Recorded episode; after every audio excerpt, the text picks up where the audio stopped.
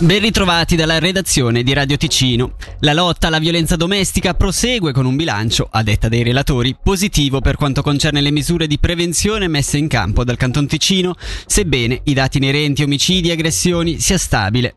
Stamani in conferenza stampa il direttore del Dipartimento Istituzioni Norman Gobbi si è espresso circa i problemi di gestione degli interventi. È il fatto che spesso chi è autore di una violenza domestica ha un apporto quasi possessivo nei confronti della vittima, quindi quando vede l'autorità intervenire vede quasi un'ingerenza nella sua sfera privata quando questo non lo è.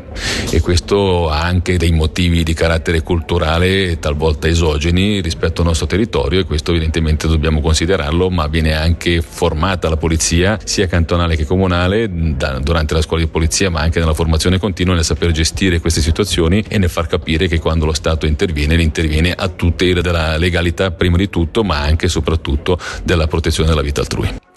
Il Ticino sarebbe inoltre avanguardista per quanto concerne i piani d'azione nel confronto intercantonale. Ancora, Norman Gobbi. Spesso magari pensiamo che i grandi cantoni nordalpini come Zurigo, Basilea, Berna, Canton Bo, Ginevra siano molto più in avanti. Beh, noi siamo bravi invece nel far rete, nel mettere assieme attori pubblici e della società civile, nel lavorare assieme, nell'aumentare questa consapevolezza, nel fare sensibilizzazione, nell'attivare anche iniziative a sostegno delle vittime, a far capire che la violenza domestica è un problema di carattere sociale, dall'altra parte lo abbiamo visto anche nei dati segnalati dall'ente ospedaliero, beh, una vittima su tre di violenza domestica che si presenta alla, al pronto soccorso poi procede con la segnalazione al Ministero Pubblico, quindi significa che c'è una superiore eh, capacità di andare in avanti contro la violenza domestica e non ci si ferma davanti al, al rischio magari non più poter vedere la persona amata o la, la persona a cui si voleva bene. Questo credo che sia un elemento di maturità proprio perché è superiore e il bene collettivo collettivo e non magari un rapporto interpersonale. Negli altri cantoni questo dato è ampiamente inferiore. Alla vigilia degli scioperi indetti dai sindacati e supportati da RDP, il corpo docente del liceo cantonale Lugano 1 ha deciso di associarsi alla protesta.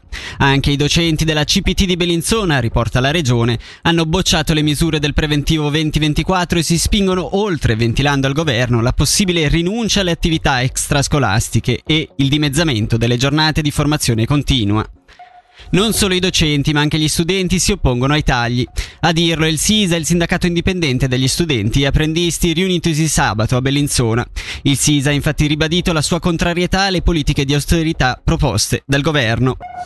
Proprio oggi si è discusso del preventivo 2024 con tanto di tagli per la manovra di rientro la cui approvazione slitterà in Gran Consiglio tra gennaio e febbraio. È quanto emerso al termine della riunione della Commissione della gestione del Parlamento tenutasi oggi a Bellinzona. L'obiettivo, oltre a ottenere diverse risposte puntuali dal governo, è trovare più sintonia tra gli schieramenti. Dalla redazione per il momento è tutto, vi diamo appuntamento alle 6.